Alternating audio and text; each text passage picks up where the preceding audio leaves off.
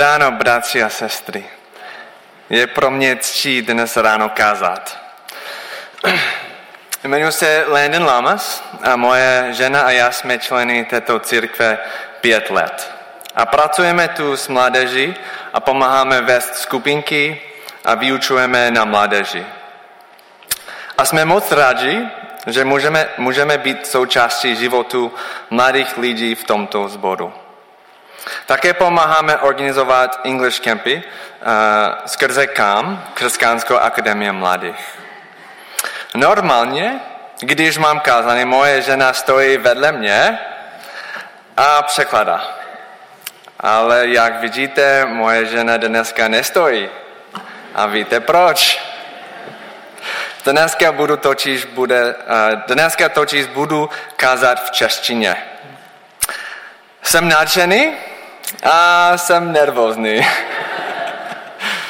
Doufám, že všichni budete rozumět a pokud ne, modlím se, aby vám Duch Svatý dal dal výkladu jazyku.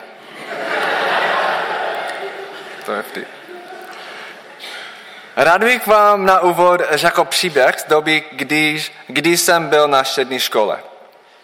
Jeden rok jsem hrál americké fotbal a během sezóny jsem si dvakrát vyklobil rameno. Když sezóna skončila, musel jsem jít na operaci. Celé tři měsíce po operaci jsem nemohl požívat svou pravou ruku. Musel jsem ji mít v šátku. Dokážete si, si představit, že byste tři měsíce nemohli používat svou pravou ruku. Nemohl jsem dělat tolik věcí. Nemohl jsem řídit, běhat, psát na počítači, nemohl jsem si ani bez pomoci obléct tričko. Strat, uh, ovlivnilo to každý aspekt mého života.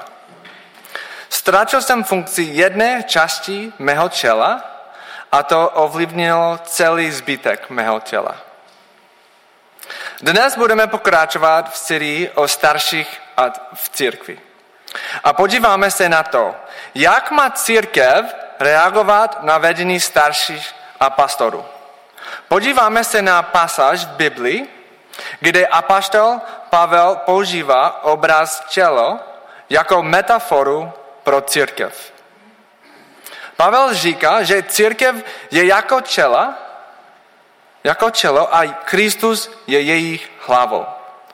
Poslední dva týdny jsme se dívali na to, kdo by mohl být starší a co by měli starší dělat v církvi. Ale dnes se podíváme na to, jak by měla církev reagovat na své starší. Jak jste slyšeli během posledního týdne, nám pastor Jarek vysvětlili, jak by měli starší sloužit církvi. A když jste poslouchali, možná jste byli v pokušení zaměřit se jen na to, co by pro vás, pro vás měli starší dělat. Co, jaké jsou jejich povinnosti. Tohle je seznam toho, co Jarek řekl, že by starší měli dělat. Dal nám tři hlavní body. Být ovci, být pastižem ovci a být služebníkem služebníku. A každý, bod, a každý ten bod má, pa, má po body. Být jako pastýř, tady je čtyři body. Být pastežem ovci, další čtyři body. A být služebníkem služebníku, taky hodně body, že? Tohle by měli naši starší dělat pro nás. A někdy se možná ptáme, proč naši starší nedělají všechny tyhle věci? Nebo si přejeme, aby naši starší byli víc podobní tomuto podpisu. Je snadné podívat se, je, se na někoho jiného a vidět jeho chyby. A musím říct, že to dělám taky. Samozřejmě je pro nás jako církev důležité vědět, jaký člověk by měli být starší, protože brzy, brzy budeme volit nové starší a potřebujeme vědět, koho hledáme. Ale dnes to obračíme. Dnes se podíváme na sebe. Budeme, budeme mluvit o tom, jak bychom jako členové církve měli reagovat na vedení našeho sboru. Vím, to není lehké, že? Proč nemůžeme mluvit jen o tom, co by měli starší dělat? To by bylo mnohem lepší, že? Ale jak vám dnes mluvím jako člen církve? Tak, takže všechno, co vás dnes učím z Božího slova, to mě týká stejně jako vás. Nejsem starší nebo pastor ve sboru. Takže se musím učit nasledovat své vedoucí stejně jako vy. Takže dnes ráno se této oblasti budeme učit a růst všichni společně. Jste připraveni? Dobře, jdeme na to. Podíváme se na klíčové pasáž v listu Efeským, které mluví o tom, jak by se církev měla postavit k vedoucím církve. Minulý týden Jarek zmínil tuhle pasáž a já se na ní chci znovu podívat tento týden. Pokusíme se dnes odpovědět na tři hlavní otázky. Co dělá církev? Za poprvé, proč bychom měli nasledovat pastora a starší v našem sboru? Za druhé, jak je máme nasledovat?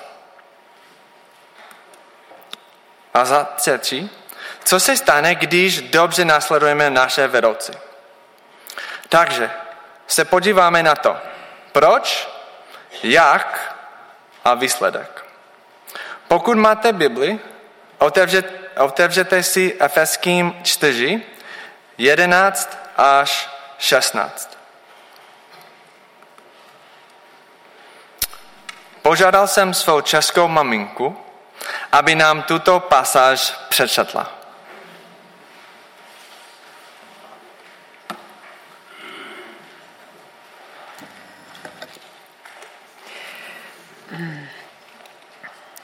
A on dal jedny apoštoly, jiné proroky, některé evangelisty, jiné pastýře a učitele, aby připravili svaté k dílu služby, k vybudování těla Kristova, dokud nedospějeme všichni k jednotě víry plného poznání Syna Božího, v dospělého muže v míru postavy Kristovy plnosti, abychom již více nebyli jako děti, zmítání vlnami a hnání každým větrem učení v lidské nestálosti, v chytráctví, k nastražené cestě bludu, nýbrž abychom byli pravdiví v lásce a rostli všemi způsoby v toho, který je hlavou, v Krista. Z něho celé tělo, spojované a držené pohromadě pomocí každého kloubu podpory, která je podle činnosti a míry jedné každé části, bere výživu pro růst ke svému vybudování v lásce. Děkuji, maminko. Pavel píše církvi v Efesu. Miluje, miluje tuto církev a vedl, tři, vedl jí tři roky, než byl nucen eh, z města odejít. Jeho dopis začíná teologickými pravdami pro každého, kdo je v boží rodině. Potom přichází, pra, přichází praktická část, kde vysvětluje, jak žít teologické pravdy prvních tří kapitol. A v kapitole 4 se dostává k tématu církev a jejich vůdců. A odpověď na naši první otázku najdeme ve verši 11. Proč bychom měli nasledovat pastora a starší v našem sboru? Než odpovím na tuto otázku, chci uznat, že to není snadné. Nelíbí se nám, když nám někdo říká, se ho musíme nasledovat a poslouchat. A proč? Protože milujeme svobodu. A žijeme v kultuře, kde je vše o osobní nezávislosti. Někdo mě nemůže ovládat. A také vím, že v historii této části světa má mnoho příkladů opravdu hrozných vůdců. Někteří z nejslavnějších vůdců v minulém století byli muži jako Hitler, Lenin a Stalin. Muži, kteří využili svou sílu ke zlu. Využili lidi, kteří je nasledovali a spoustu lidí nechali zabít. Proto je velmi snadné být vůči našim vůdcům skepticky. Nevyžím nebo se nepře, nepřiprojit ke jejich skupině. A církev je skupina, které hodně lidí nevěří. Proč bychom měli nasledovat naše vůdce? Proč bychom měli být součástí této církve a této komunity? Ale jako křesťani máme jiný pohled. Už jsme svůj život dali Ježíši. On je náš král a my ho nasledujeme. Věříme mu. A to vede k prvním důvodu, proč byste měli nasledovat vedoucí tohoto sboru. Měli byste je nasledovat, protože nám je dal Ježíš. Podívejte se na, co říká verš 11. On a on dal jedny apoštoly, jiný proroky, některé evangelisty, jiný pastýř a učitele. Z kontextu pasáž je jasně, že se mluví o Ježíši. Je to Ježíš, kdo poženal církve, církev skrze tyto různě vedoucí. Náš pastor a starší jsou darem od Boha pro tento zbor. Byli vybráni Bohem, aby nás vedli. A za druhé jsou povoláni, aby byli jeho pastýř s malým P. Ježíš je vždy ten nejvyšší pastýř.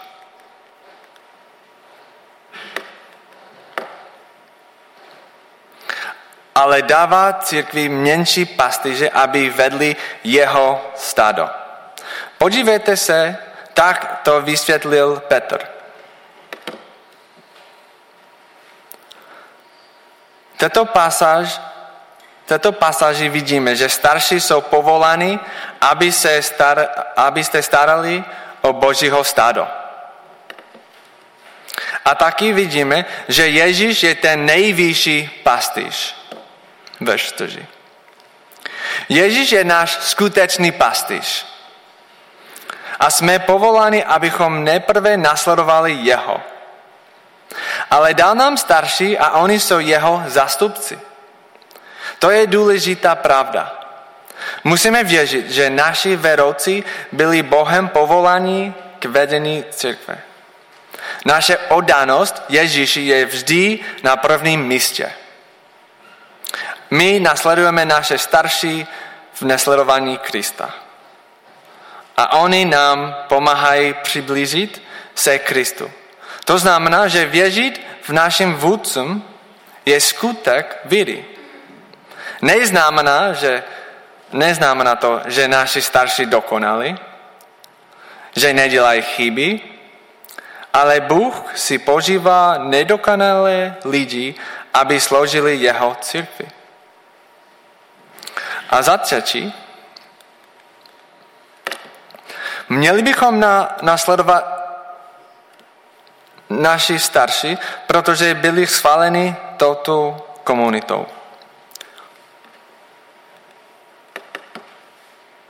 Viděli jsme jejich život, sorry. viděli jsme jejich životy a zvolili jsme jen na toho místo. Tyto lidi neukázali je tak v církvi a neřekli, hej, chci vést církev, jsem skvělý křesťan. A mimochodem, dejte mi na starost peníze. Ne, ne. Tyto starší byli věrnými členy církve po mnoho let. Sloužili v různých službách ve sboru, věnovali této církvi svůj čas a energii a, proko- a prokázali duchovní vlastnosti, který, je, který by starší měli mít. My jako církev jsme viděli jejich zralost a potvrdili jsme Boží povolání, aby se stali vedoucím církve. Dovolte mi se zeptat, jak se vám daří nasledovat vedoucí tohoto sboru? Věříte, že tyto lidi byli povoláni Bohem, aby vedli tento sbor? Přijali jste, že důvěru, důvěřujete Ježíši, když máte důvěru k vedoucím, který vám dal? To náš přivádí k naší druhé otázce pro toto ráno. Jak je máme nasledovat? Nebo jak vlastně nasledujeme naše vůdce, vůdce v církvi? Jak to vypadá prakticky? Odpověď najdeme ve verši 11, 12. Eh, Poslouchejte, co říká Pavel. Aby přivabili svátek dílu služby k, bud, k, k vybudování těla Kristova. Odpověď zní tak, že přijímáme a aplikujeme jejich učení z Božího slova do našeho života. Vedoucí církev jsou povoláni, aby připravili svaté. A na co nás připravují? Na maturitu? Na výšlap na Lisohoru? Ne, ne, dělám si srandu. Připravují nás ke službě. A zde Pavel popisu služba jako budování Kristova těla. Mají nás připravit, učit a trénovat. A proč? Abychom, šli, abychom šli a složili. Abychom požili naš, naše dary k budování ostatních lidí v církvi. Ale na něco se vás zeptám. Můžete někoho učit? Můžete někoho připravit? Můžete někoho, někoho trénovat, pokud neposlouchá? Pokud není ochotný se učit? Jasné, že ne. Je nutné přijmout učení a vedení našich vedoucích a když to uděláme, výsledkem je duchovní růst. Pavel to vysvětluje ve verši 13. Dokud nedospějeme všichni k jednotě víry a plného poznání Syna Božího, v dospělého muže, v míru postavy Kristovi plnosti. Všichni rosteme a dospíváme, když přijímáme vyučování našich vedoucích. Ale já vím, je snadné v neděli přijít a sedět tu. Poslouchat kázání a pak jít domů a nezměnit nic v našich životech. Ale nebudeme růst a dospívat, pokud neděláme to, co nás vedoucí učí z Božího slova. Náš pastor a starší nás nedávno vedli do týdne modliteb a pustu. Každé ráno a večer jsme měli možnost se sejít, modlit se a chválit. Samozřejmě to nebylo povinné, ale bylo to něco, co naše vedoucí viděli jako dobré pro náš sbor.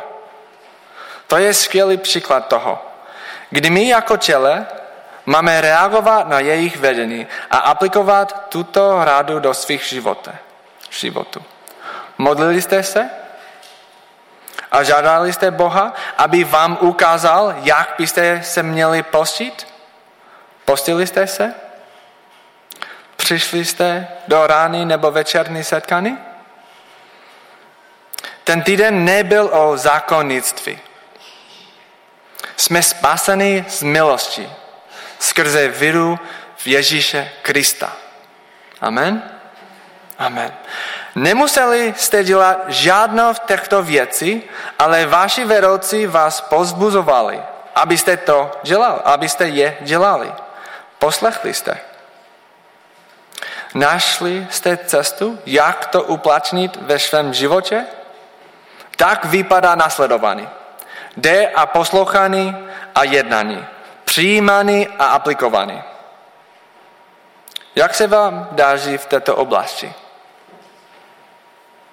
Jste ochotní se učit? Přicházíte do církve s očekáváním, že k vám Bůh bude mluvit skrze kázání jeho slova? Minulý týden řekl náš starší standa božčík něco moc užitečného. Řekl, že pastýř může ovci jenom ukázat, kde je dobrá tráva. Ale ta ovce se musí rozhodnout jíst tu trávu. Přijímáme duchovní stravu, který je pro nás připravena? A to nás přivadí k naší třetí a poslední otázce tohoto dopoledne. Co se stane, když dobře nasledujeme své vedoucí? Pavel nám ukazuje výsledek v posledních dvou verších této pasáž. Nýbrž, abychom byli pravdiví v lásce a rostli všemi způsoby v toho, který je hlavou, hlavou v Krista. Z něho celé tělo, spojované a držené pohromadě pomocí každého kloubu podpory, který je podle činnosti a míry jedné každé části. Bere výživu pro svůj růst ke, ke svému vybudovaný lásce. Když nasloucháme a aplikujeme pravdu z Božího slova, který nás učí vaši vedoucí, rosteme ve zralé vězíce, kteří ví, jak používat duchovní dary. Pavel srovnává církev lidským tělem a říká, že každý z nás je součástí těla. Každý nás. Když z nás má určitou roli a zbytek těla nás potřebuje. Někteří z nás jsou ruce, jiní nohy, jiní jsou uši. Já nevím, jak části těla jste vy. Ale víte co? Já vím, že vás potřebujeme. Vás potřebujeme. Tato komunita potřebuje vás a vaše dary. Máme-li být zdravé společenství, které je vybudovaná v lásce – ale na druhou stranu, pokud nebudete nasledovat své vedoucí, pokud neaplikujete jejich učení do, slove, do svého života a pokud nepoužíváte své dary pro dobrou Kristova těla, pak tělo pocítí vaši absenci. Bude to jako když jsem měl operace ramene. Pocítíme, že část těla nefunguje správně. Dokážete si ale představit, jaký, byl, jaký by byl tento zbor, kdybychom všichni aplikovali tyto verš. Je tento zbor místem, kde respektujeme naše vůdce, kde věříme, že nám je dal Bůh, kde pokračujeme v růstu ke zralosti, kde používáme naše jedinečné dary a, budeme, a budujeme církev. To zní jako úžasné společenství, že? Kdo bych nechtěl přijít do takové církve, že? Po mé operace musel, jsem musel chodit na rehabilitaci, aby se mi do ramene vrátili sila. A teď můžu používat svou pravou ruku stejné jako levo. A to je skvělé. Jsem rád, že všechny části mého těla funguje správně. I moje pravé rameno. A teď můžu sportovat s mládeží na warrior training, můžu hrát futsal v pondělí s klukama ze sboru. Život je lepší, když naše těle funguje správně, že? No něco se vás zeptám. Věříte tomu, že v této církvi máte své místo? Věříte, jste, že jste součástí toho těla? Věříte, že Bůh chce požívat vás a ty jedinečné dary, které vám dal? Abyste budovali Boží čelo? Možná si říkáte, nevím, jak jsou moje dary, Nevím, kde je v církvi můžu použít. A nevím, kde mám sloužit. To je skvělé otázky, které můžete položit pastorovi nebo někomu z starších. Tohle je jedna cest, jak vás starší můžou připravit ke službě. Pavel říká, že když všichni užíváme naše dary, abychom sloužili v církvi, Čelo je budována v lásce a stane se zdravým a silným. To je víza, výzva pro každého z nás. Budeme členy ochotnými se učit, kteří věří svým vůdcům a nasledují je? Budeme v našem růstu používat své dary, abychom pomohli budovat čelo? Když toto budeme dělat, tato církev, tato církev bude místem plným Boží lásky. Bude to místo, které je jasným světlem pro toto město. Kež nám Bůh pomůže naučit se žít tuto krásnou metaforu. Kež jsme zdravým, rostoucím tělem, které je plné lásky a milosti. Amen.